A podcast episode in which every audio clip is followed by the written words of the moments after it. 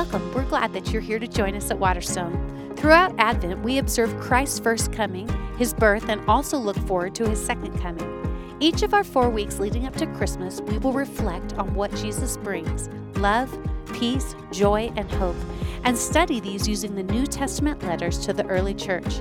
This will be a fitting conclusion to our year long journey through the Bible, which we've called Love This Book.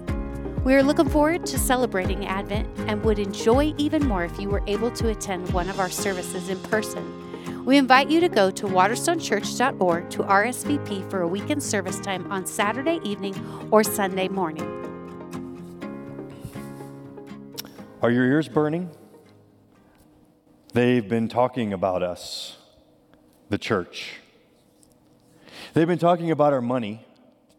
Forbes magazine published an article where they surveyed 1,300 megachurches in America. A megachurch is a church of 2,000 plus in attendance. Among the many things they discovered was that these 1,300 churches, the combined annual income, $8.5 billion. They also discovered that the buildings involved in these 1,300 megachurches cost $1.5 billion of yearly maintenance. That's more than the annual income of the country of Mali in West Africa. As the old Southern preacher used to say, it seems we're building million dollar launching pads to send up firecrackers. Let's give them something to talk about. They're talking about our politics. You would be surprised at the calls we get here on a weekly basis at Waterstone just because we're a church A while back, I took a call from a lawyer in New York State who was representing a group of clients who were trying to get the commandant of the Air Force Academy fired for showing bias towards evangelicals. I was so captured by her diction and her seeming knowledge of the law that she went on for 15 minutes before I said a word. Finally, I broke in and I said, Ma'am, you do understand that we are an evangelical church. And she says, I suspected as much, but I've learned this over the years that if you want to stir up a good fight, you have to get churches involved. Let's give him something to fight about. They're talking about our zeal. I've always been amused by how evangelicals have been portrayed on network television. My favorite show, as my favorite evangelical, would be Angela on The Office who is a professing Christian, uptight, judgmental, and morally superior, and all the while a hypocrite carrying on an illicit relationship with the beet farmer. Before The Office, there was ER, the great medical drama. You may remember that one year of ER, they had a resident on there for the year who uh, was an evangelical Christian, but she was more concerned about praying with her patients than learning how to intubate them properly incompetent by reason of faith, I guess. More recently, there's been the great show called The Good Place. Uh, Michael Schur's, uh, and in the first season, Ted Danson, the main character, makes this astounding statement where he said that probably in the end, every religion got it about 5% right. That's quite a statement. What you find out by the end of that season is that the good place is no place for an evangelical. Let's give him something to talk about. A little mystery to figure out. Do you know who's listening, by the way? God's listening to all the talk. Jesus is concerned about all the talk.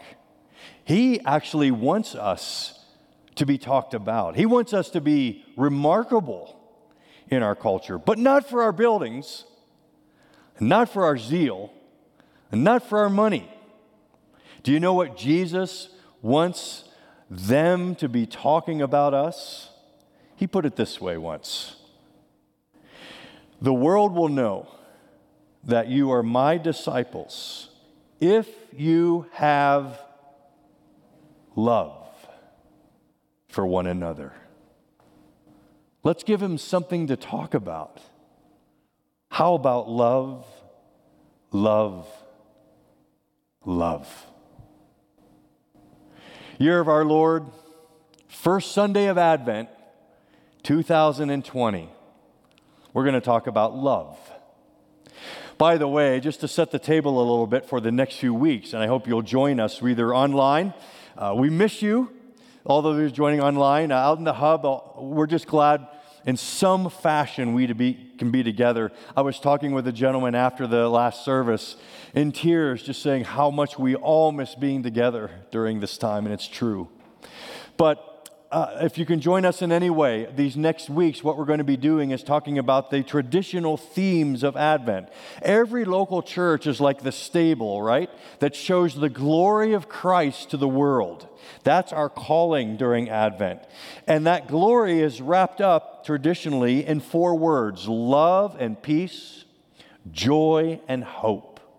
So the next four weeks, including today, love, peace, joy, and hope. But what we're going to do is for the text of Scripture for each of those words, we're going to preach from the New Testament letters. Because we're finishing this great year, 2020, going through the entire Bible that we've called Love This Book. So we're now in the New Testament letters. And to wrap that series, we're going to spend time in the New Testament letters with those themes. So I've chosen for today to talk about love the New Testament letter of First John. Why? Because the word love appears 51 times in the letter. Evidently, John is writing to a church that was struggling with their love and how to love. And so I thought it would be fitting for us to talk about love from the book of First John. Just to map out today where we're going to go so you can track. First, we're going to talk about how important love is. And that's going to have two parts. The first part is who God is, the second part is who we are. Love's important because of who God is, love's important because of who we are. And then at the end, I just want to talk about a quick application of love that we can be involved with in these next weeks to come. The New Testament letters give this great word that we're going to talk about called hospitality. Are You with me? Let's talk about love. Let's talk about how important love is. And the reason love is important, first of all, part one, is because God is love. Look at 1 John chapter 4 verse 8 from our text. Whoever does not love does not know God because God is love. Can we just sit in that for a few moments? How about dipping the ocean with a thimble, right? God is love. What does that mean? That means more than just God is loving. It means more than just God loves us. It means the essence of God's being is love. It means that every action God undertakes is sourced in love, even his judgment and his jealousy. It means that every aspect of God we could ever think of his goodness, his justice, his mercy, his grace all of those aspects of God are pieces and parts of his love. Every conception, every imagination we have of God cannot be seen apart from his love. God is love. Let's go deeper. Ocean, thimble. It means that God is the source of love. That God in three persons has always, from all eternity, lived in a community of love where they submit to each other and where they serve each other, where they seek the other's benefit. The Father, the Son, and the Holy Spirit, or as Augustine called them, the lover, the beloved, and the love. All of them in this perfect and complete community experiencing the love of the being of God. By the way, you do know that, right? That just thinking about that in that first family and that perfect love, that means something very important for you and I. It means that you and I are non essential. How's it feel to be non essential? God did not create us because he needed us. We were not necessary to his existence. We are non essential. How's it feel? M. Craig Barnes, president of a seminary in Pittsburgh, he helps us reflect on that, being non essential. Feeling better about yourself? you should, because there's no blessing in being essential. Things that are essential cannot be loved. Why? Because you must have them. There's no choice. And love is always and only a choice. It was not necessary for God to love you. Moreover, nothing you do can induce God to love you more than He already does because the source of His love is within the triune God, not you. God doesn't love you because you're cute, smart, or important. No, the source of God's love for you is found in the love shared by the Father, the Son, and the Spirit. And out of the eternal depths of this love, God created human life. There is a kind of joy of relief and release in seeing ourselves as non essential. Why? Because we understand that God's love for us is a choice that He made, and His character will complete the work of His love throughout all eternity. I don't know about you, but whew, burden lifted.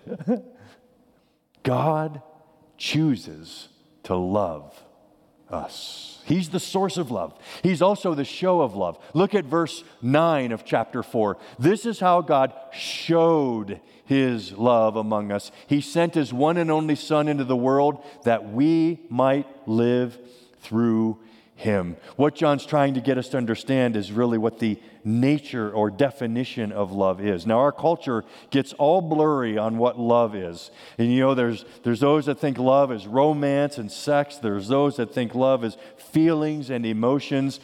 And all of those, and both of those, are really, really good things. In fact, you know, I confess to you, I've been addicted a little bit to the Hallmark Christmas specials. I'm craving Christmas. I want to get to that. And I think what most people think of like love, they want to think of, oh, it's just so nice and tolerant and accepting. It's a small town with a bakery where you can go in and everyone knows your name. You know, it's just, it's just love. That's all good. And we all need and want that. But God is thinking of something a bit deeper when he thinks of love. In fact, the New Testament authors have coined a word in the letters of the New Testament to describe God's love. You may have heard of it if you've been around church. It's the Greek word agape. It means giving love, it means seeking the other's benefit, even if it costs you. It means acting not on feelings and not on emotion. It means doing the right thing as an act of the will for another person. In other words, you see this verse? What this verse says in, the, in that the Father is giving and sending his most precious Son into the world, it makes us understand that God is the most other centered being in the universe. That's love, an other centered existence. God did not send his son into the world so that he could feel better about himself or to prove his devotion to us. He sent his son into the world so that we could live through him. It benefits us, the ones in need. That's love. One um, 15th century theologian by the name of Silesius was uh, meditating on uh, uh, Jesus' teaching in the Sermon on the Mount. He comes to that part where he says that, you know, when things get hard, you don't need to worry about what you'll wear, about what you'll eat. God will take care of you. And then remember that great kind of hyperbolic statement that Jesus says, but it, it just says that God's heart is on us. He says, God even has the hairs of your head numbered. Do you know what that means?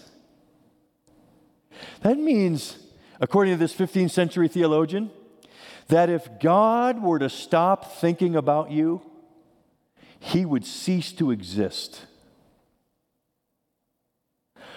God, by definition, is thinking of us. because he's the most other centered being in the universe. So, the first piece we know about God and his love is this that it's to benefit the other. But it goes deeper. Verse 10 there's a deeper push of his love. This is love, not that we love God, but that he loved us and sent his son as a, an atoning or a forgiving sacrifice for our sins. Here's the deeper part of the love it's not just doing what's in the best interest of the other person. But it's doing what's in the best interest of the other person, even when the other person wants nothing to do with it. Even when the other person is not interested even when the other person is not seeking it. God loving us, He did not wait around until we came to our senses. He came after us when we were enemies to pour His love into our hearts. That's deep love. Let's riff on this, right? Let's break it down. If you love those you like, that's ordinary. If you love those who are unlike you, that's extraordinary. If you love those who are actively against you, that's revolutionary. Let's give them something to talk about. Love is important because God is love. But love is important, part two, because of who we are. And who are we? Verse 7, chapter 4. Uh, Dear friends, let us love one another, for love comes from God, and everyone who loves has been born of God and knows God. Who are we? We are those who have been born of God. Who are we? We have a Father. Jesus invited us into relationship with Him. Jesus called Him Abba, Dad. We can call Him Dad. As His daughters and as His sons, the apple does not fall far from the tree. We love because we've been loved by the Father. Love describes our existence because the DNA of the Father is in our genes now. In fact, Christ ascended to heaven and he sent his Holy Spirit to indwell every person who believes in Jesus Christ. The Spirit makes his home in us. And as Paul writes in Galatians 5, he produces fruit in us. And do you remember the fruit of the Holy Spirit? Love, joy, peace, patience, goodness, kindness, gentleness, self control. Now, you think about all of those qualities, what are they? Relational. Each one relational. The sign of God at work in you and living in you is that you are moving towards others in love. Who are we? We are born of God. The Father's love in us. But it doesn't stop there, it gets more radical. Look at verses 11 and 12. It doesn't just stop there. Dear friends, since God so loved us, we also ought to love one another.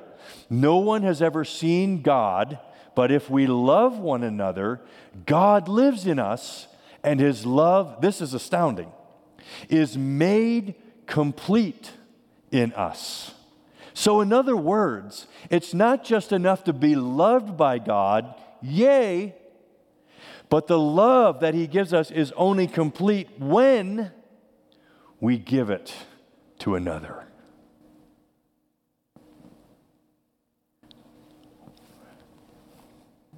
No one has ever seen God. There's an interesting connection here to John's gospel in chapter 1 when Jesus came onto the scene. John writes that in the beginning was the Word, the Word was with God, the Word was God, the Word became flesh and dwelt among us. We beheld his glory. And then there's this astounding statement about Jesus. It says, No one has seen the Father, John 1, except the Son, and the Son has put the Father into words. John 1:18. The Greek word is the word from which we get the word exegete, to expose the meaning. So, here's the parallel. In the same way that Jesus exegetes the Father, that is puts him into words so that we can understand God, we In the same way, now, put Jesus and his love into words so that the world can know the love of God. We make God visible. Isn't that amazing that God set the system up this way? That you and I are key players in the world knowing the love of God. That feels good from our side when we're able to do that, talk about significance and purpose. But imagine what it feels like to be on the receiving end of the love of God through another person. It's got to feel something like this this great uh, line from Tennessee Williams' classic play, The Rose Tattoo. Jack is talking to Rosa and it says, and a few minutes later, you, Jack, said to me, Rosa, gee, you're beautiful. I, Rosa, said, Excuse me, and ran to the ladies' room. Do you know why? To look at myself in the mirror. And I saw that I was, for the first time in my life, I was beautiful. You made me beautiful when you said I was. Folks, do you understand that you in this world are like a mirror. And when you engage another person with the love of God, they look into that mirror you are and think to themselves, My, oh my, God must love me. That's calling, that's significance. So, love is important because God is love and because we are born of God to reflect His love into this world. So, what's it look like? Let's get, you know, down to the brass tacks, so to speak.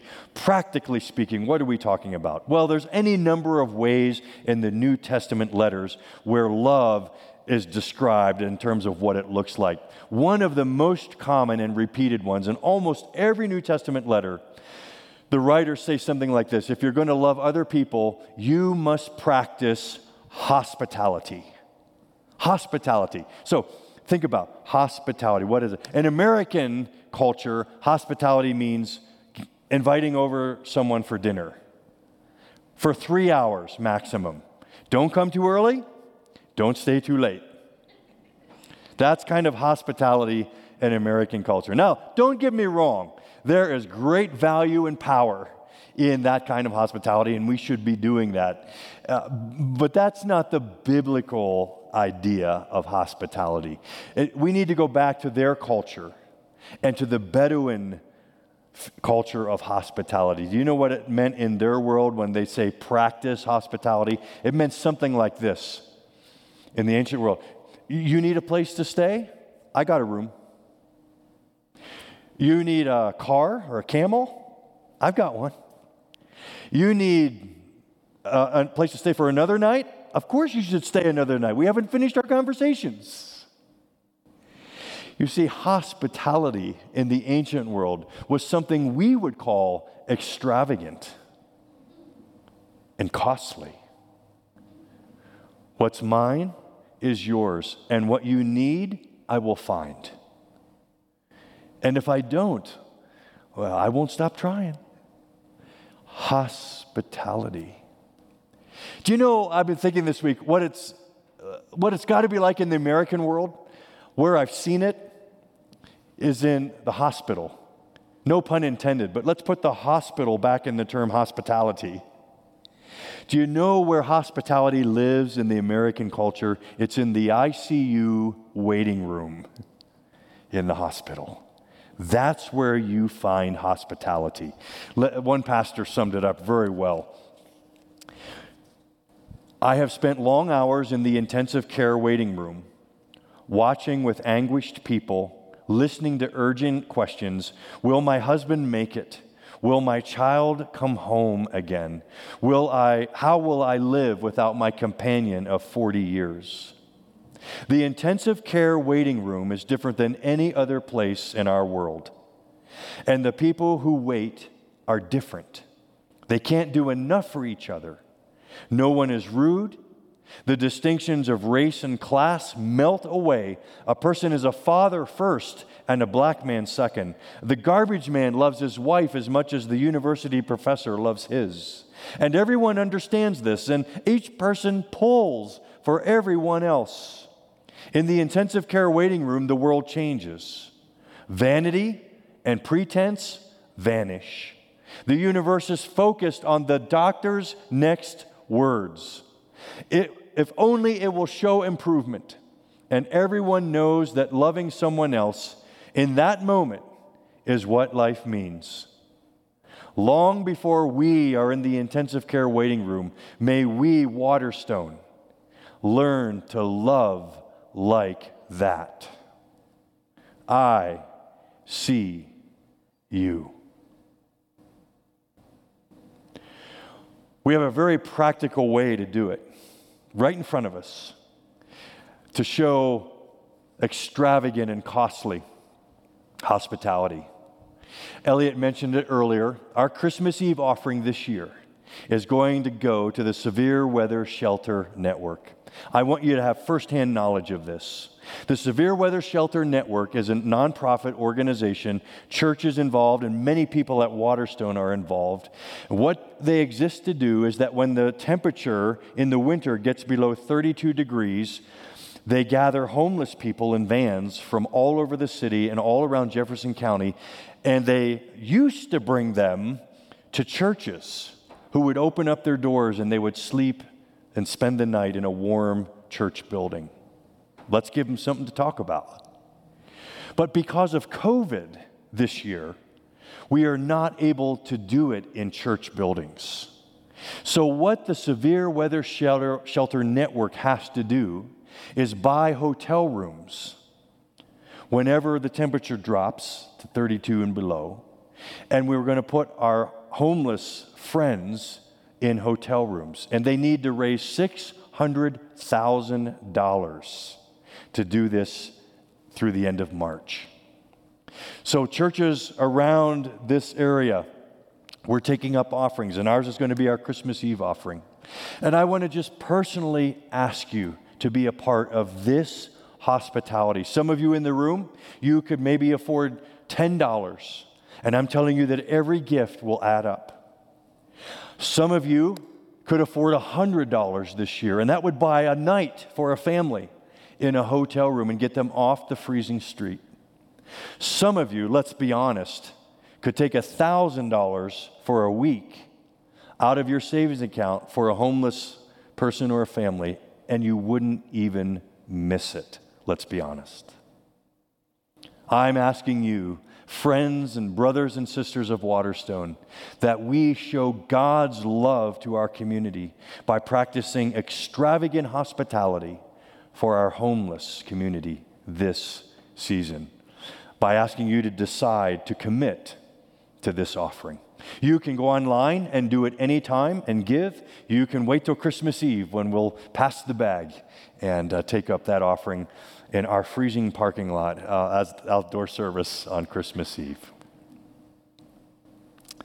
Some of you are thinking as we finish, Larry, how do you love like that?